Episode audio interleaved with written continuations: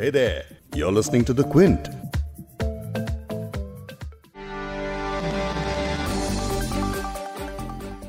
तुम मुझे खून दो मैं तुम्हें आज़ादी दूँगा। आज़ादी के लिए लगाया गया ये नारा आपने कई बार सुना होगा। लेकिन बिहार चुनाव में इस नारे को बदलकर कुछ इस तरह से कहा जा रहा है। तुम मुझे वोट दो, मैं तुम्हें मुफ़्त कोरोना वैक्सीन दूँगा। दरअसल ये बिहार के लिए बीजेपी के घोषणा पत्र, जिसे वो संकल्प पत्र कहते हैं, उसका एक बड़ा वादा है, जिसमें कहा गया है कि बिहार के लोगों को मुफ़्त में कोरोना वैक्सीन दी जाएगी। बीजेपी के इस वादे को लेकर तमाम विपक्षी दलों समेत सोशल मीडिया पर कई नए मीम्स और स्लोगन्स देखने को मिले हैं।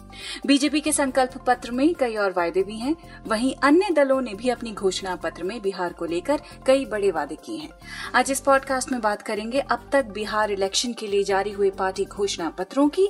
आपको बताएँगे कि इन घोषणा पत्रों में क्या क्या लोक लुभावन बातें की गई हैं। क्विंट हिंदी पर आप सुन रहे हैं बिग स्टोरी हिंदी मैं हूँ फबीहा सैयद। पॉडकास्ट में इन घोषणा पत्रों के बारे में डिटेल में आगे बात करेंगे क्विंट के पॉलिटिकल एडिटर आदित्य मेनन से। कि जो बिहार का चुनाव है, वो रोज़गार, कोरोना, स्वास्थ्य, विकास, बिजली, सड़क, पानी ऐसे मुद्दों पर लड़ा जा रहा है।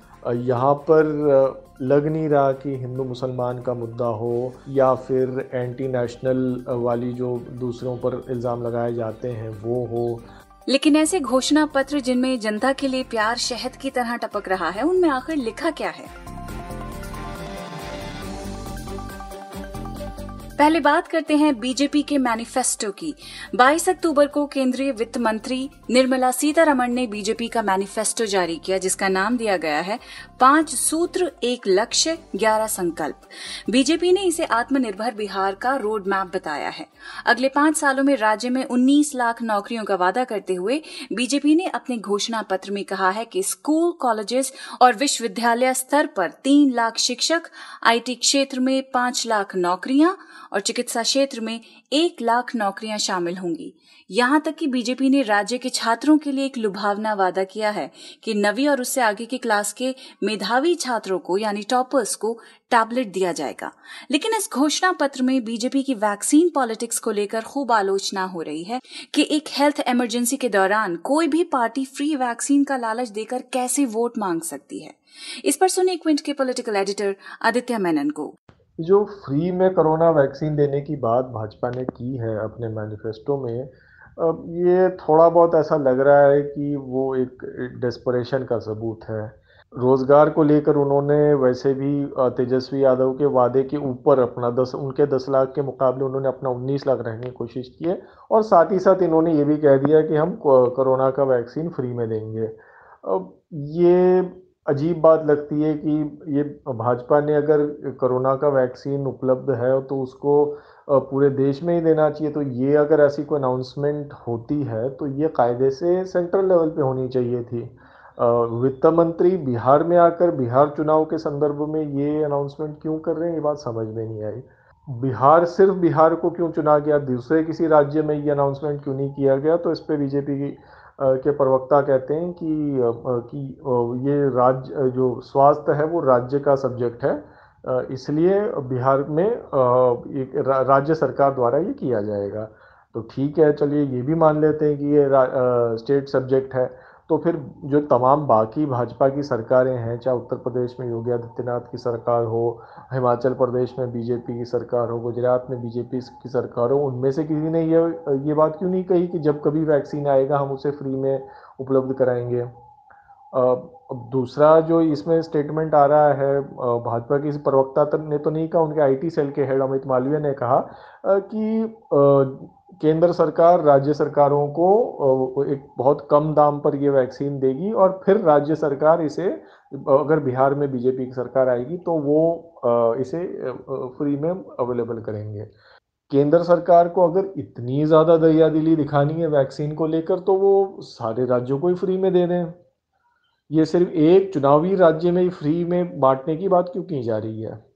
तो क्या आई मीन इसमें ज़ाहिर से बातें लोग मज़ाक उड़ाएँगे कि भाई अगर बिहार में चुनाव है, इसलिए आपने ये घोषणा करी तो क्या बाकी राज्यों में हमें चुनाव का इंतज़ार करना पड़ेगा वैक्सीन को हासिल करने के लिए? तो ये समझ में नहीं आ रहा भाजपा ने, ये ये वादा क्यों किया अपने मैनिफेस्टो में? कोई, यानी एक तरह से कोई लोग ये भी कह रहे हैं कि वोटरों को ब्लैकमेल करने की बात है कि आप बीजेपी को वोट नहीं करेंगे तो आपको वैक्सीन नहीं मिलेगा और आपको कोरोना हो जाएगा। तो ये बिल्कुल भी समझ में नहीं आता भाजपा ने ये वादा क्यों किया और कोरोना जैसी बीमारी को पोलिटिसाइज करने की कोशिश क्यों की? अब बात करते हैं महागठबंधन के मैनिफेस्टो की, जो 17 अक्टूबर को जारी किया गया था।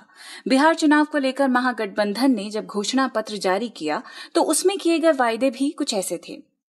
राज्य में खाली साढ़े चार लाख और साढ़े पाँच लाख सरकारी पदों पर भर्ती सरकारी नौकरी के लिए फॉर्म पर लिए जाने वाले शुल्क को माफ़ किया जाएगा, किसान कर्ज माफ़ी होगी, नियोजन सिस्टम खत्म की जाएगी नियोजित शिक्षकों को स्थायी किया जाएगा। विधानसभा के पहले दिन तीनों कृषि बिल के खिलाफ प्रस्ताव लाएँगे। शिक्षा पर राज्य के कुल खर्च का 12 फ़ीसदी हिस्सा खर्च किया जाएगा। इससे पहले आरजेडी ने ऐलान किया था कि सरकार में आने के बाद बिहार में 10 लाख रोज़गार दिए जाएँगे। संकल्प पत्र जारी करते हुए तेजस्वी यादव ने यह भी कहा कि मनरेगा के वर्किंग डेज़ को 100 दिन से बढ़ाकर 20 दिन कर दिया जाएगा और टीचर्स को भर्ती करने के लिए कॉन्ट्रैक्ट सिस्टम को खत्म करने का भी उन्होंने वायदा किया। यानी इस मैनिफेस्टो में भी नौकरियाँ और रोज़गार पर काफ़ी फोकस किया है।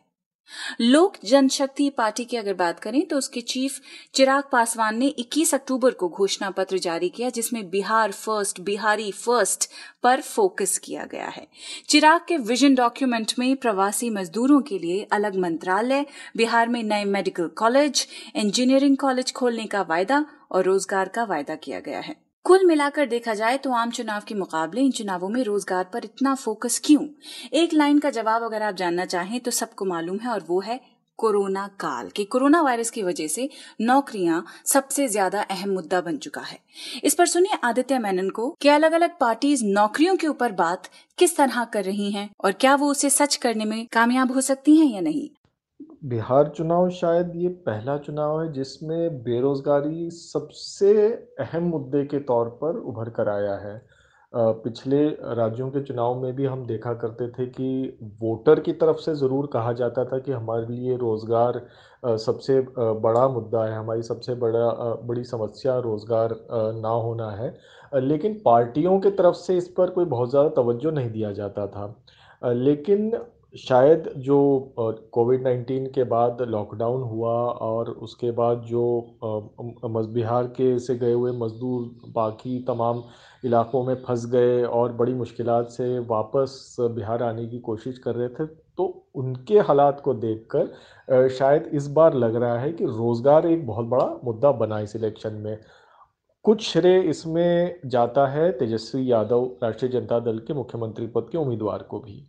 चूँकि तेजस्वी यादव भी अपनी जितनी तमाम वो रैलियाँ कर रहे हैं और रैलियों में भीड़ भी अच्छी आ रही है, वो तमाम रैलियों में वो इस एक मुद्दे पर काफ़ी ज़्यादा एम्फोसाइज कर रहे हैं काफ़ी ज़ोर दे रहे हैं और वो ये रोज़गार के मुद्दे पे, यानी वो बार बार यही कहते हैं कि हमारे हमारी सरकार बनने के बाद पहली कैबिनेट मीटिंग में दस लाख नौकरियाँ दी जाएँगी। अब दूसरा इसमें आता है कि ये जो रोज़गार के वायदे किए जा रहे हैं, तेजस्वी ने दस लाख नौकरियों का वादा किया है, भाजपा ने उन्नीस लाख नौकरियों का वादा किया है। तो ये कितना फीज़ेबल है?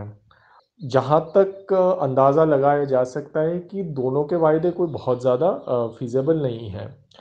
तेजस्वी का का जो ये दस लाख का कैलकुलेशन है, वो ज़्यादातर, काफ़ी हद तक मौजूदा वैकेंसीज की बहाली को लेकर है।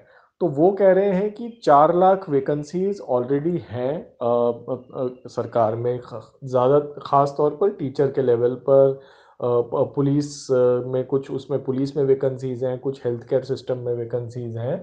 तो ये चार लगभग चार पाँच लाख ऐसी वैकेंसीज हैं जिन्हें भरना बहुत ज़रूरी है। तो मेरे ख्याल से अगर वो ज़ाहिर सत्ता में आ जाए तो ये चीज़ को इम्प्लीमेंट करना फिर भी थोड़ा बहुत मुमकिन है। यानी कई कई सरकारें ऐसे चुनाव आते आते भी ये बहालियाँ कर देती हैं। एक बहुत बड़ा इसका उदाहरण है जो मनोहर लाल खट्टर ने हरियाणा में किया था।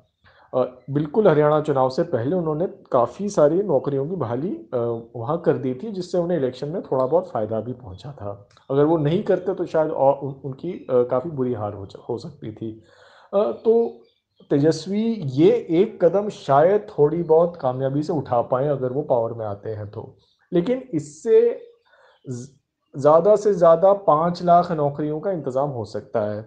दस लाख एक बहुत बड़ा फिगर है, उसके लिए और ज़्यादा फंड्स की ज़रूरत है। पाँच लाख के लिए भी बहुत फंड्स की ज़रूरत है, पर दस लाख तक पहुँचना और काफ़ी ज़्यादा मुश्किल काम होगा। बीजेपी का जो उन्नीस लाख का फिगर है, वो और भी ज़्यादा मुश्किल है। और बीजेपी ज़ाहिर है, क्योंकि सेंटर में भी पावर में है तो वो तो ये कहेंगे कि हम सेंट्रल फंड्स ले आएँगे और सेंट्रल फंड्स के ज़रिए नौकरी देंगे। मनरेगा को लेकर भी वायदे किए गए हैं बीजेपी के मैनिफेस्टो में भी और कांग्रेस के मैनिफेस्टो में भी। तो एक एक ये नौ, नौ रोज़गार के अराउंड सारी पार्टियों ने कुछ ना कुछ वादे किए लेकिन बियॉन्ड ए पॉइंट ये वादे कोई बहुत ज़्यादा मुमकिन नहीं है इन वादों को निभा बिहारी के कॉन्टेक्स्ट में अगर समझें तो बिहार में विकास एक बहुत बड़ा मुद्दा रहा है। और महामारी ने बिहार में सरकारी व्यवस्थाओं की भी पोल खोलकर रख दी। कोरोना वायरस महामारी के दौर में जहाँ हेल्थ केयर को मज़बूत करने में सरकारों को जुटा होना चाहिए, वहीं इस मामले में बिहार आखिरी पायदान पर खड़ा है। यहाँ करीब तैतालीस हज़ार की आबादी पर एक डॉक्टर है, जो राष्ट्रीय औसत से बहुत कम है। बिहार को लेकर कुछ अहम नंबर्स और डेटा को अगर आप देखेंगे तो समझ पाएँगे कि बिहार में कहानी या यूँ कहें कि ट्रेजिडी ही कुछ और है। इस पर क्विंट के एडिटोरियल डायरेक्टर संजय पुगलिया का लेटेस्ट ब्रेकिंग व्यू शो आप ज़रूर देखिए, उस वीडियो का लिंक शो नोट्स में मिल जाएगा। लेकिन बिहार में जितने भी मैनिफेस्टोज निकले हैं, उन सबको मिला दिया जाए तो क्या समझ में आता है? हर पार्टी अलग अलग मुद्दों पर चुनाव लड़ती है, लेकिन इस बार मुद्दे सबके कमोबेश एक ही तरह के हैं। आखिर क्यों? ये भी सुनिए आदित्य मेनन से। तमाम पार्टियों के घोषणा पत्रों को देखकर एक बहुत अच्छी बात जो सामने आ रही है वो ये है कि जो बिहार का चुनाव है वो रोज़गार, कोरोना, स्वास्थ्य, विकास, बिजली, सड़क, पानी ऐसे मुद्दों पर लड़ा जा रहा है। यहाँ पर लग नहीं रहा कि हिंदू मुसलमान का मुद्दा हो या फिर एंटी नेशनल वाली जो दूसरों पर इल्ज़ाम लगाए जाते हैं वो हो। ऐसे मुद्दों के कोई बहुत ज़्यादा अहमियत नज़र नहीं आ रही है।